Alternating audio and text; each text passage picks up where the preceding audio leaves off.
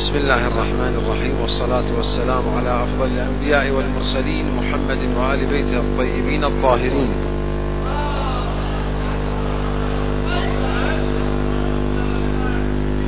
واللعن الدائم على أعدائهم أجمعين إلى قيام يوم الدين.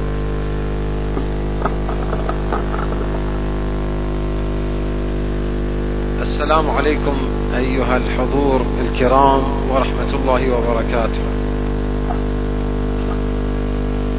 وأسعد الله أيامكم وطيب أوقاتكم بسرور هذه الأيام المباركة. وبعد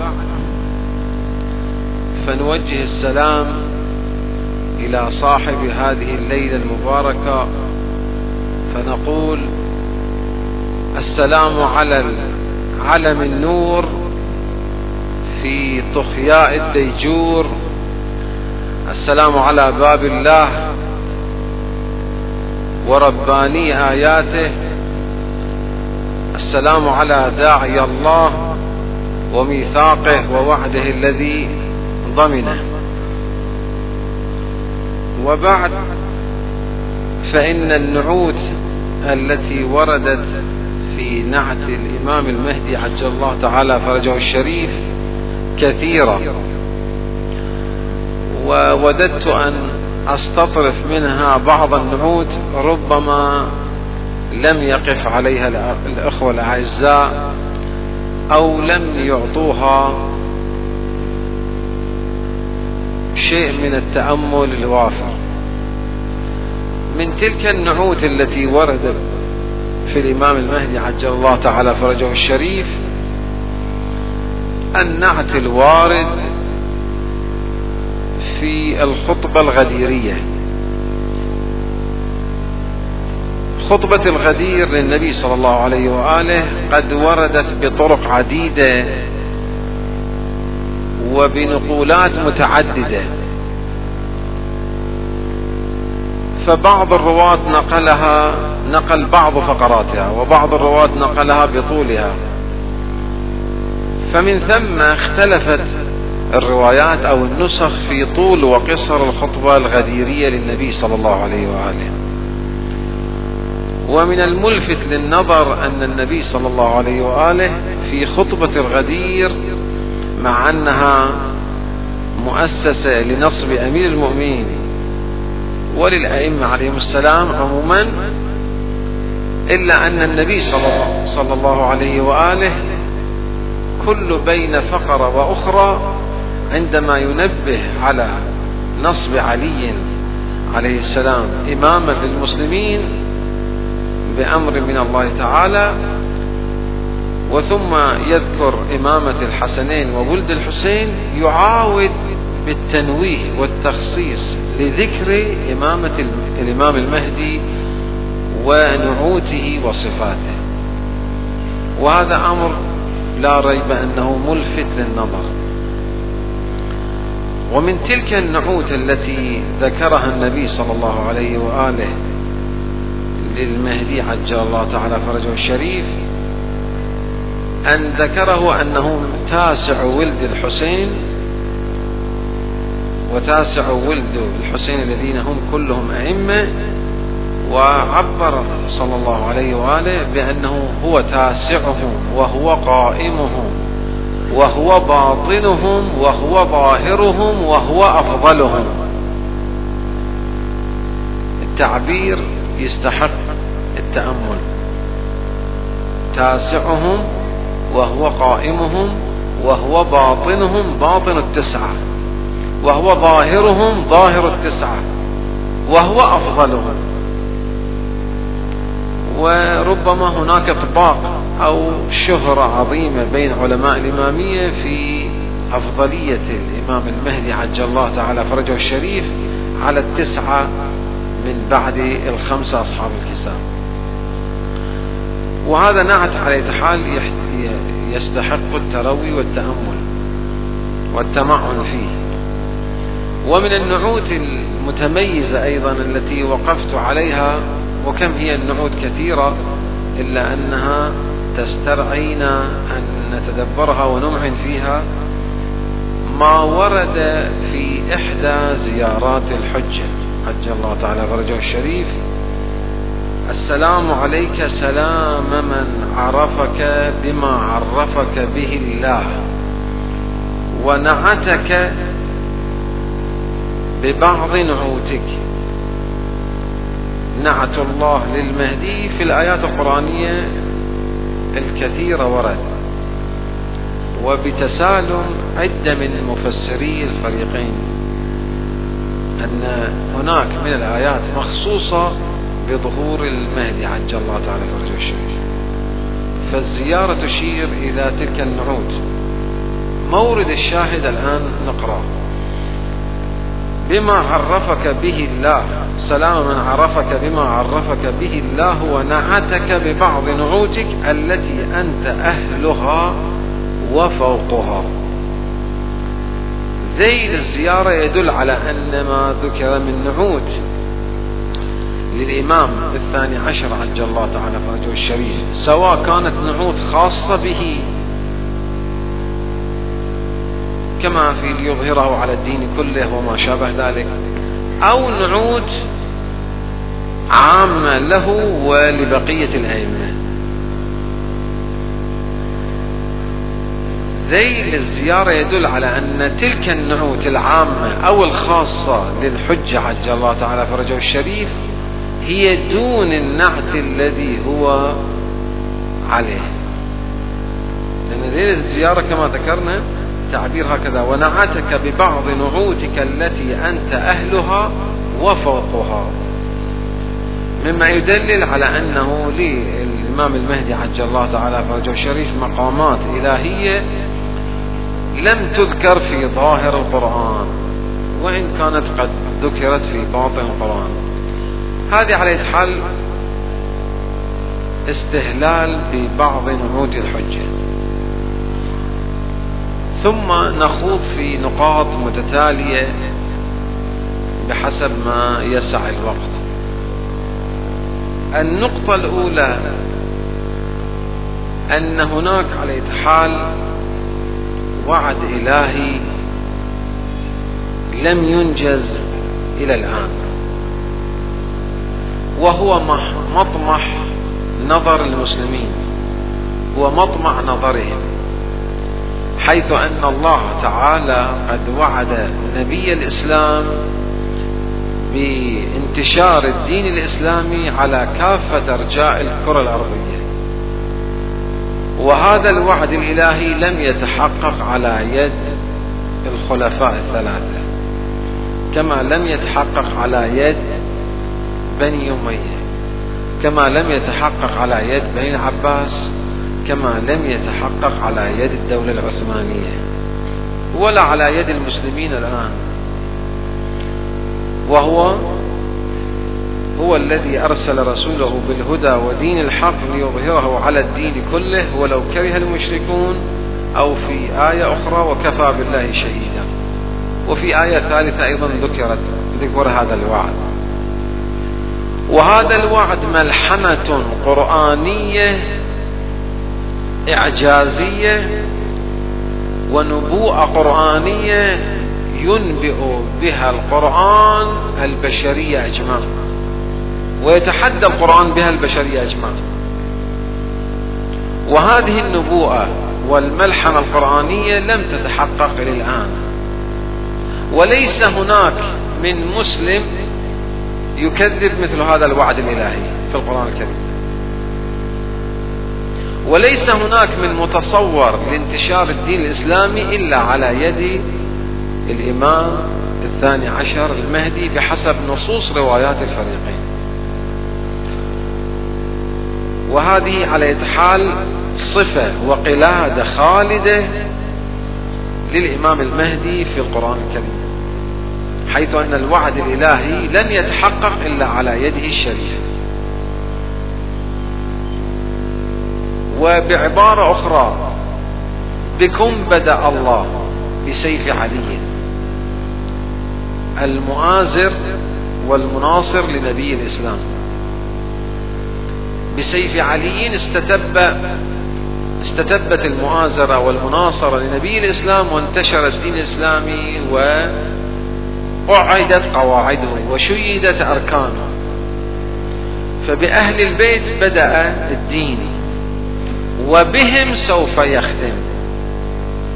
وبهم سوف ينتشر. وهذه ملحمة تكوينية وقلادة تكوينية خصها الله بآل محمد صلوات الله عليه. ومن ثم يشير عدة من المحققين من المحققين من أعلام الإمامية أن إمامة الإمام المهدي عجل الله تعالى فرجه الشريف هي بنفسها دليل مستقل مفعم ناصح بين على إمامة آل محمد. يعني أحد أدلة إمامة الأئمة الاثني عشر إمامة الإمام المهدي. وقد ذكر بعض العلماء المحققين المجتهدين المتخصص في وهو أحد الفقهاء أيضا المتخصص في أمور الإمام المهدي عجل الله تعالى فرجه الشريف وتغمده الله هذا العالم برحمته. قد ذكر أننا أن أن قائلا لو يقول أن الروايات التي وردت في الإمام المهدي تضاهي ما قد ورد في إمامة أمير المؤمنين لم يكن مبالغا. وهذا كم هائل جدا في الدلالة على إمامة الإمام المهدي ومن ثم على إمامة آبائه الاثني عشر. ومن ثم أنت ترى الآن في الأندية العديدة العلمية والدينية في مختلف الأمكنة سواء الإنترنت أو الجلسات المباشرة أو الكتب التي تصدر بين الفريقين. سجال عظيم أنكم كيف توجهون إمامة الإمام المهدي وأنه به يبسط العدل ويسدد من السماء ويصلي خلفه النبي عيسى وما شابه ذلك مما يدلل على أن إمامة الإمام المهدي منصب إلهي. وتعيين إلهي ومقام إلهي. وإلا كيف يتصور أن نبيا من الأنبياء أولي العزم يكون تبع ووزير لمن لا يكون معصوما؟ وهل يعقل هذا؟ لا يعقل. فمن ثم النقطة الأولى التي يجب أن نركز فيها ونلتفت إليها أن أدلة إمامة الإمام المهدي من الآيات والروايات بتسالب الفريقين مع هذا الكم الهائل هي بنفسها أحد بينات العظمى والكبيرة النيرة لإمامة الأئمة الاثنى عشر. وكثير ممن استبصر إلى المذهب الحق مذهب أهل البيت سلام الله عليهم كان أحد ضوابط الجذب وال والبصيرة والإبصار هو تفكره في إمامة الإمام المهدي. ينقل أحد علمائنا المسمى بأغرض الهمداني لا الفقيه المعروف وإنما يعني الميرزا الكبير صاحب فتوى التنباكو كان لديه رعيل كبير من التلاميذ. أحد تلاميذه الأغرضة الهمداني صاحب كتاب مصباح الفقيه المعروف المدفون في سامراء طرف الرجل عند الضريح المبارك إذا تتذكرون.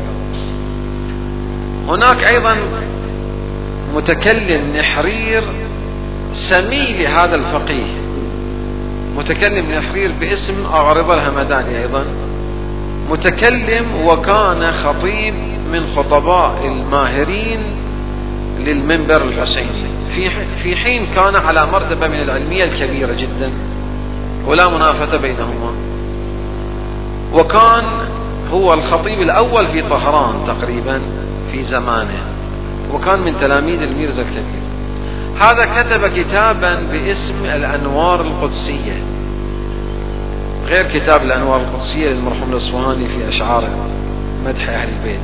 كتاب آخر حول المهدي فقط باسم الأنوار القدسية.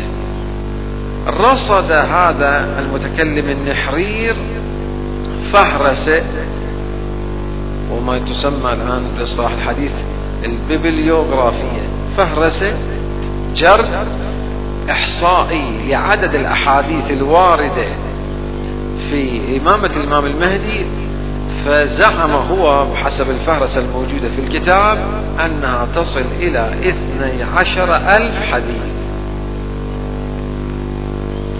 والغريب أنه ذكرت لبعض الأخوة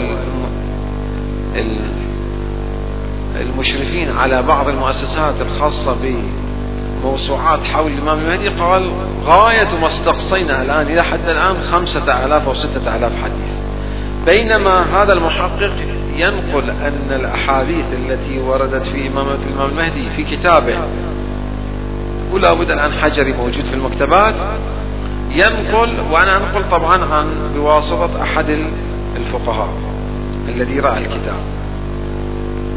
يقول بأن ما ورد في إمامة الإمام المهدي عجل الله تعالى فرجه الشريف إذا كان هي إثنى عشر ألف حديث بين الفريقين.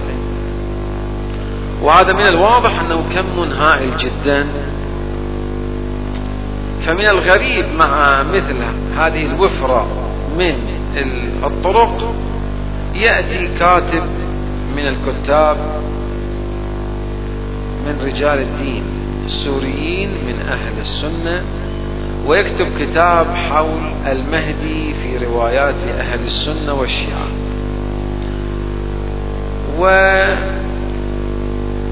ويسوق في كتابه كثير من الخبط العلمي مثلا أحد الأسس التي هو يبني كتابه فيها المؤلف باسم الحمش المهدي في روايات أهل السنة والشيعة. وهذا الكتاب أخذ له صيت إلى حد ما أخيرا ولكنه سبحان الله يجري الله الحق على لسانه من حيث لا يشعر وينقض ما يروم هو. فيبني على عدة من النقاط الهشة ولا حاجة لأن أطيل هذه النقطة في هذا البحث. ولكن الخبير الفطن المطلع ببحوث الرجال والحديث يلتفت إلى أن كثير من بنى هذا الكاتب هي هشة وخاطئة. الآحاد تؤسس تواتر. وهذا أمر غريب جدا.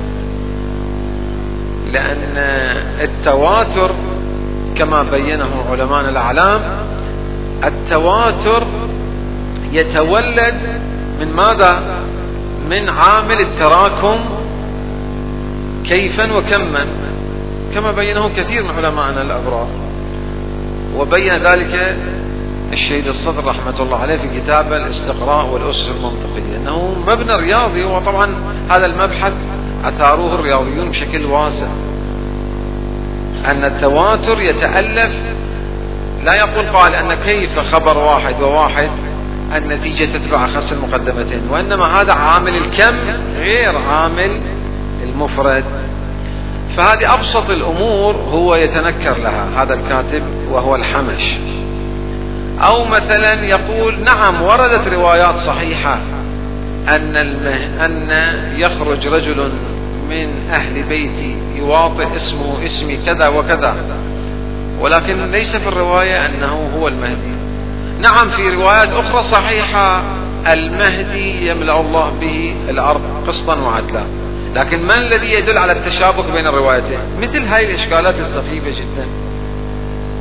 واضح أن أنت إذا كنت في صدد البحث عن حقيقة معينة المفروض تجمع مجموع المكور من على لا أطيل في هذه النقطة وأظن أن القراء الكرام لهذا الكتاب يقفون على مواضع الضعف الشديد في أبحاث هذا الكاتب. النقطة الثانية التي يجب أن نلتفت إليها وأود أن أشير إليها أن هناك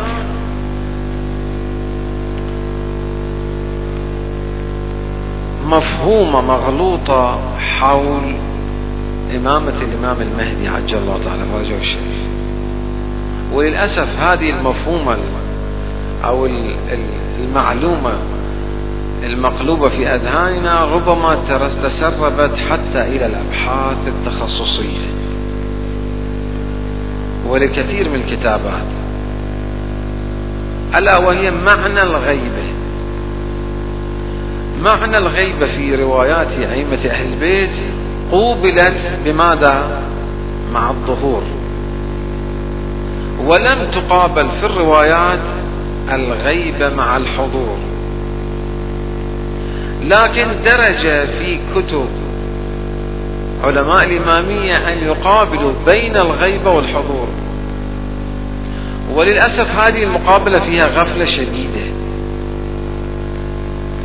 لأن معنى معنى الغيبة إذا قوبلت مع الحضور بمعنى أنه عجل الله تعالى فرجه الشريف نائي مجمد نشاطه وأفعاله وتواجده. بينما إذا قوبلت معنى الغيبة مع الحضور حينئذ عفوا إذا قوبلت معنى الغيبة مع الظهور الغيبة تتخذ معنى آخر. تكون الغيبة بأي معنى؟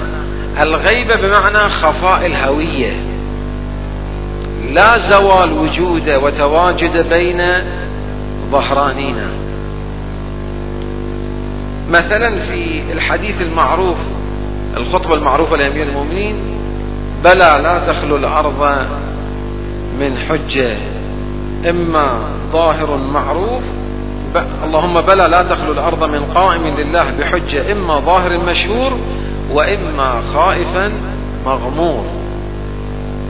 فقوبل بين ماذا؟ الظهور والغيبة. الظهور الغيبة إذا قوبلت بمعنى الظهور معنى الغيبة يكون بمعنى الخفاء.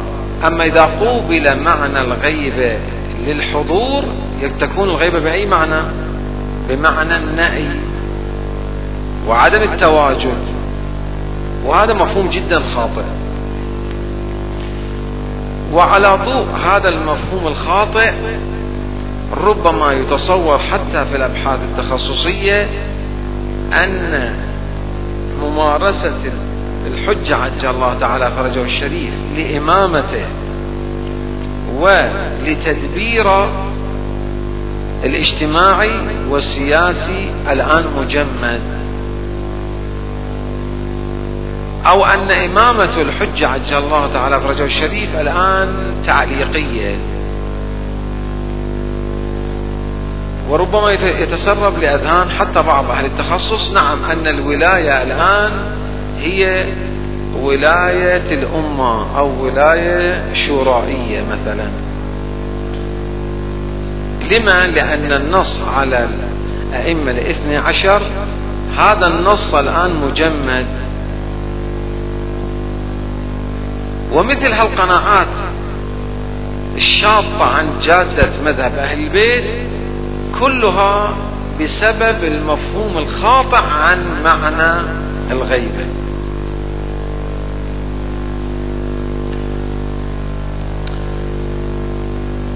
وهناك دلائل كثيرة على أن الإمام عجل الله تعالى فرجه الشريف يمارس دوره في النظام الاجتماعي البشري أجمع لا في خصوص دول المسلمين ومجتمع المسلمين ولا فضلا عن خصوص الطائفة الشيعية. هناك من الدلائل الكثيرة القرآنية والروائية الدالة على أن الأئمة من قبل الله تعالى منذ آدم إلى الوصي الخاتم. كلهم لديهم تدبير في النظام الاجتماعي البشري بشكل خفي. ننظر مثلا في سورة البقرة حيث يقول الله تعالى إني جاعل في الأرض قال ربك للملائكة إني جاعل في الأرض خليفة. التعبير بالخليفة أحد عناوين الإمامة في القرآن الكريم لأن الخلافة من مفاهيم القدرة والسلطنة والسيطرة والتصرف.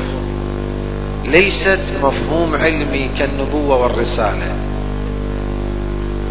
ولم يعبر القرآن الكريم إني جاعل في الأرض نبيا ولم يقل إني جاعل في الأرض رسولا ولم يقل إني جاعل آدم خليفة. بل ذكر الباري تعالى للملائكة إني جاعل في الأرض خليفة. يعني قضية عامة ليست محدودة بزمن ولا ببرهة من البره وهذا المنصب ليس منصب نبوة ورسالة إنما منصب ماذا؟ خليفة. وهذا هو الذي تعتقده الشيعة لا تخلو الأرض من حجة. الله عز وجل عندما أراد أن يعرف الملائكة بأن هناك طبيعة بشرية سوف تخلق على وجه الأرض أبرز خبر أنبأ به الله تعالى ملائكته بماذا؟ إني جاعل ليس نبيا لا رسولا إني جاعل في الأرض خليفة يعني إمام متصرف. ولم يحددوا بآدم. ثم ما أبرز تعريف يطالعنا به القرآن الكريم لهذا الخليفة.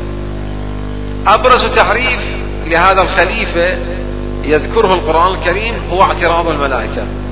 قالوا هذا اعتراض الملائكة إنما أورده القرآن الكريم ليس عبطا. إنما أورده للتدليل على أبرز صفة للخليفة. قالوا أتجعل فيها من يفسد فيها ويسفك الدماء؟ ونحن نسبح بحمدك ونقدس لك. قال إني أعلم ولا تعلمون. هذا ماذا يعني؟ لما؟ لما أورد الباري تعالى في قرآنه في تعريف الخليفة ومسرح بيان ماهية الخليفة وتعريف الخليفة أورد اعتراض الملائكة. ليدلل على أن من أبرز سمات وصفات الخليفة أنه دارئ ومانع عن الفساد في الأرض وعن ماذا؟ وعن سفك الدماء. أي فساد في الأرض الذي يمانعه الخليفة؟ ونحن نشاهد الفساد الآن. وأي سفك دماء؟ ونحن نشاهد الحروب بين البشر. وشاهدنا من منذ آدم إلى يومنا هذا. لنتمعن قليلا. الآية الكريمة من الواضح أن الملائكة عندما يريدون اعتراضا على الباري تعالى أن الخليفة أو الظاهرة الطبيعي طبيعة البشر سوف تستلزم سفك الدماء والفساد في الأرض ليس مقصودهم ماذا؟ ليس مقصودهم الفساد الجزئي ولا مقصودهم سفك الدماء الجزئي وإلا هذا من لوازم المعيشة في الأرض والتضاد والتناحر وهذا ليس بقبيح كما ذكر الفلاسفة والحكماء والمتكلمون. الشر القليل في مقابل النفع الكثير هل فيه اعتراض؟ كلا. التاجر يخوض التجارة ويعلم أنه سيخسر 30% لكن يخوض غمار التجارة ليربح ماذا؟ 70% فهذا ليس باعتراض عقلا إنما اعتراض عقلا. يصاغ ويصح إذا كان الفساد مطبق أو أكثر. وإذا كان سفك الدماء مطبق أو أكثر إذا هذا محط اعتراض الملائكة. أنه تجعل في الأرض كما حدث في النسناس وغير النسناس من المخلوقات البشرية أن أبيدوا عن فكرة أبيهم للتناحر بينهم وللفساد. حينئذ محط اعتراض الملائكة في سفك الدماء المطبق أو الأكثر. وفي الفساد المطبق أو الأكثر. حينئذ الله عز وجل يقول هذا الخليفة يمانع عن الفساد الأكثر. بتدبيره للنظام البشري يمانع عن سفك الدماء الحرب العالمية الأولى أو الثانية أو الثالثة. حفظ الله الجميع. لن يكون فيه سفك دماء مطبق بحيث ينقرض النسل البشري. يمانع هذا الخليفة بتدبيره في الأرض عن ماذا؟ عن انقراض النسل البشري. يمانع عن انتشار الايدز بشكل مطبق. يلهم بعض الموارد يسدد بعض الموارد عبر الخلايا والشبكة التي هو يديرها. يمانع عن انتشار المرض أو يمانع انتشار الظلم الأقتصادي أو الذي يفرط بالفطرة البشرية يهدد الأنظمة الاجتماعية البشرية يمانع عن أي فساد من الفساد الذي نتصوره في مقابل الصلاح في أي مجال من مجالات النظام الاجتماعي البشري. يمانع عنه بتدبيره. لا أنه يمانع عن كل فساد. يمانع عن الفساد الأكثر الفساد المطبق. إذا من لوازم وجود الخليفة ماذا؟ وهذا ليس خاص بالمهدي عجل الله تعالى فرجه الشريف. بل هذا منذ آدم إلى إمامة النبي إبراهيم ونوح وبقية الأئمة من الأنبياء والرسل الذين وصلوا إلى مقام الإمامة إلى أن ينتهي وإلى النبي صلى الله عليه وآله في الخمسة وعشرين سنة أو في الأربعين سنة في مكة. فقط كان يدير المجتمع المكي نظن لا كثير من الروايات هناك دالة على أن تدبيراته في كثير من المجتمعات بشكل خفي كان للنبي صلى الله عليه وآله. وهل كان علي, علي في الخمسة وعشرين سنة جليس البيت أو يدير فقط ويدبر المجتمع الإسلامي لا كان تدبيره يزيد نطاق على ذلك. تدبيرات أئمة أهل البيت كما الآن تطالعنا بها حتى الأدبيات السياسية الأكاديمية العصرية. أن حكومة المجتمعات البشرية ليست تقتصر على الحكومة الظاهرية الرسمية العلنية. الحكومة الرسمية الظاهرية العلنية أحد أشكال تدبير الجوامع والمجتمعات البشرية. أحد أشكالها. الآن المخابرات العالمية مثلا التي هي الحكومة الحقيقية في الدول العظمى. هل هي حكومات علنية؟ أبدا وكلا. ما هذه الوزارات؟ والرئاسة الوزارات ورؤساء. إلا ماذا؟ إلا أغلفة وحكومات رسمية علنية وإلا الحكومات الحقيقية هي بيد من؟ هي بيد الأجهزة الخفية. وهذه الأجهزة الخفية ليست وزارة في مقابل بقية الوزارات. بل هذه الأجهزة الخفية هي متشعبة منتشرة في كل الوزارات في كل المؤسسات الخاصة والعامة. ولا تقتصر على بقعة, بقعة جغرافية بل في كل البقع. وهذا الأسلوب البشري لإدارة المجتمعات تفطن إليه البشر منذ قرنين أو ثلاثة. لكن السماء متفطنه إليه منذ خلقة البشرية. ومن ثم ورد في الروايات روايات الفريقين ليس روايات الخاصة فقط.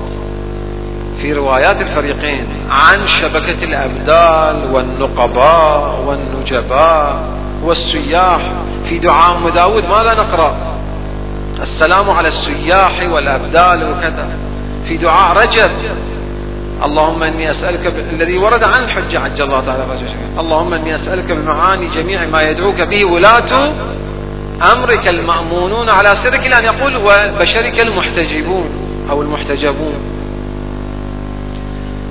أنتم مر عليكم وفاة الإمام الكاظم ولا بد الخطباء قرعوا مسامعكم برواية برواية خروج الإمام موسى بن جعفر من السجن مع علي بن المسيب وذهب به بطي الأرض إلى المدينة المنورة. وفي رجوع الإمام موسى بن جعفر صلى فوق جبل توضأ وصلى فرأى علي بن المسيب أربعين شخصا وراء الإمام يصلون. فسأل علي بن المسيب موجودة في حياة الإمام الكاظم يا أبا إبراهيم من هؤلاء؟ قال هؤلاء أصفياء الله جمعهم الله ليصلوا معي. هذه نفس الشبكة في حياة كل الأئمة وليسوا أئمة أهل البيت فقط حتى في الأنبياء. يعني أنت لو تتصفح التوراة والإنجيل تشاهد أن الأنبياء السابقين الذين وصلوا إلى منصة الإمامة كانوا يديرون المجتمعات البشرية بهذا الأسلوب الخفي. لست أشير إلى الأسلوب بتوسط قوى الملكوت وما شابه ذلك وإن كانت هذه أيضا أسلوب من أساليب الإدارة للمجتمعات البشرية. حتى الآن الدول الوضعية تستخدم التنجيم الجن والتنويم المغناطيسي والسحر يعني الملكوت النازل باصطلاح المتكلمين. في إدارة أيضا وفي القوة وفي إدارة معادلة القوى. أقول لا حتى الأسلوب الخفي البشري الذي هو بالأسباب الطبيعية. هذا الأسلوب لم يفقده أئمة أهل البيت بما فيهم الإمام المهدي عجل الله تعالى فرجه الشريف.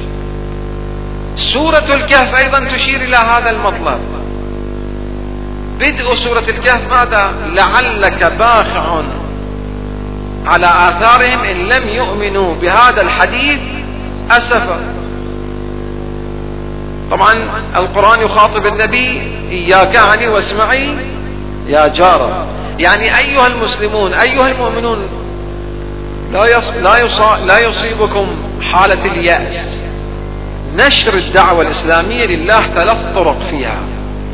طريق أصحاب الكهف. ما هو طريق أصحاب الكهف؟ طريق الفطري. من دون حتى إمام أو من دون ماذا؟ يعني بتوسط الإلهام الفطري والفطرة العقلية. ونشاهد الآن في حتى في عصرنا الحديث أن كثير من المجتمعات تقض اعتراضا على أنظمتها وعلى السياسات الدولية لأجل فطرتها تنادي بالحق. هذا أسلوب من أساليب ماذا؟ نشر الدعوة الإلهية. لما؟ لأن دين الله أكثره فطري. فطرة الله التي فطر الناس عليها لا تبديل لخلق لا أكثر تشريعات الدين الإسلامي فطرية. هذا الأسلوب الأول لنشر الدعوة. لنشر دين الإسلام الذي هو دين الأنبياء يا جماعة. الأسلوب الثاني الذي تذكره سورة الكهف لنشر الديانة الإلهية ما هو؟ أسلوب الخضر. الخضر في لقائه مع النبي موسى. أهم شيء بين النبي موسى أن هناك إذا تدبير إلهي عبر شبكة رجال الغيب في منعطفات مسيرة المجتمعات البشرية هم يديرونها. وما فعلته عن أمري. ماذا يقول الخطب وما فعلته فوجد عبدا من عبادنا آتيناه من عندنا رحمة وعلمناه من لدنا علما. القرآن لا يعرف الخضر بأنه نبيا ولا يعرف الخضر بأنه رسولا. ماذا يعرف الخضر؟ يعرف الخضر أنه له رابطة غيبية بالسماء هي ماذا؟ قناة العلم اللدني فمن ثم بقية الفرق الإسلامية لا يستشكلون أو ينقضون على مذهب الإمامية أنكم تقولون في حق أئمتكم أنهم أنبياء يوحى لهم. نقول القرآن الكريم ينادي أن هناك قناة غيبية وسبب متصل بين الأرض والسماء ليس نبوة ولا رسالة. ما هو؟ علم لدني وآتيناه من لدنا علما. وهذا الذي يؤتى العلم اللدني يدير المجتمعات البشرية أحد أساليب في إدارة المجتمعات البشرية هو إدارة ماذا؟ تدبيرية خفية الأسلوب الثالث الذي تطرحه سورة الكهف ما هو؟ الأسلوب الثالث الذي تطرحه سورة الكهف لنشر الديانة الإلهية هو الحكومة الظاهرية وهو أسلوب ذي القرنين أصلا سورة الكهف كلها رمز وبداية سورة الكهف هي عنوان مضمون السورة. عنوان مضمون السورة ماذا؟ كيف تنشر الديانة الإلهية. لعلك باخع على آثارهم إن لم يؤمنوا بهذا الحديث أسفا الأسلوب الثالث هو أسلوب الحكومة الرسمية أسلوب حكومة ذي القرنين. إذا الركون إلى هذا الكم الكثير من الروايات الواردة عند الفريقين الدالة على ماذا؟ الدالة على أن هناك من إمام من الإمام المنصوب من قبل الله وخليفة الله في أرضه هناك تدبير خفي للمجتمعات البشرية عبر شبكة خفية تسمى بالأبدال والنقباء والنجباء ورجال الغيب ولا يفوتني أن أنبه أنه هؤلاء رجال غيب ليسوا من مرتزقة الدجال. ذاك بحث آخر. من يدعون الوساطة أو الاتصال بالحجة عجل الله تعالى فرج الشريف أصلا رجال الغيب والأبدال والأوتاد والنقباء لا ربط لهم حتى بالنواب الأربعة. كما هو الآن في مصطلح القوى الخفية في البشرية أن أي عنصر من العناصر دي الخفية إذا إذا ظهر أمره يعدم. لأنه مهمة تفوت وخطرا يظهر. كذلك في الأبدال والأوتاد تناله رصاصة الأجل لا رصاصة الحديد. وكم ذكر في سير علمائنا أن كثير من الأبدال والأوتاد عرفوا ما أن عرفوا ماتوا. يصيبهم ماذا؟ أجل رصاصة عزرائيل يعني نعم. لما لأن هذه شبكة خفية؟ وهذه الشبكة الخفية التي موجودة في روايات الفريقين. يعني عنوان الأبدال. أنتم ابحثوا في روايات الفريقين عنوان الأبدال والنقباء والنجباء والسياح. دوائر عديدة. أقر بها الصوفية من السنة أقر بها حتى محدثي السنة ومحدثي الشيعة موجودة في رواية الفريقين. ودلت عليها الآيات الكريمة كما ذكرت في سورة البقرة وفي سورة الكهف ولما جرى. فنخلص إلى هذه النتيجة وهو أن تدبير الحجة. ومن ثم أيضا من ضمن تلك الأحاديث التي تشير لهذه الحقيقة ما ذكره المرحوم السيد المرعشي في كتاب إحقاق الحق في ذيل الروايات في خمسين صفحة ذكر طرق السنة في رواية الأئمة من بعد اثني عشر كلهم من قريش. ذيل الحديث من طرق العامة جدا بديع ولطيف. لا يزال أمر هذا الدين قائما. ما بقوا. لا تزال أمتي ظاهرة لا يغلبها من أراد بها كيدا. ما بقوا. اللطيف انظر إلى الأحاديث في ذيلها يدل على أن ببقاء هؤلاء الأئمة يدفع الله الأعادي عن هذه الأمة. يدفع الله الأعادي عن الافتتان والشبه في هذا الدين. مما يدل على أن لهؤلاء الأئمة تدبير. فإذا نستخلص ننتهي إلى هذه النتيجة أن الإمام تدبيره فعلي هو ولي الأمر والفقهاء نوابه. لا أن ولاية ال... الولاية تصل إلى الفقيه أو إلى نوابة من الأمة. الولاية تنشعب منه عجل الله تعالى فرجه الشريف. هو ولي بالفعل وإمام بالفعل ومدبر للمجتمع البشري أجمع بالفعل فضلا عن الأمة الإسلامية فضلا عن ماذا؟ فضلا عن الطائفة الشيعية. وهناك نقاط كثيرة إلا أن الوقت كأنما أزف. والسلام عليكم ورحمة الله وبركاته.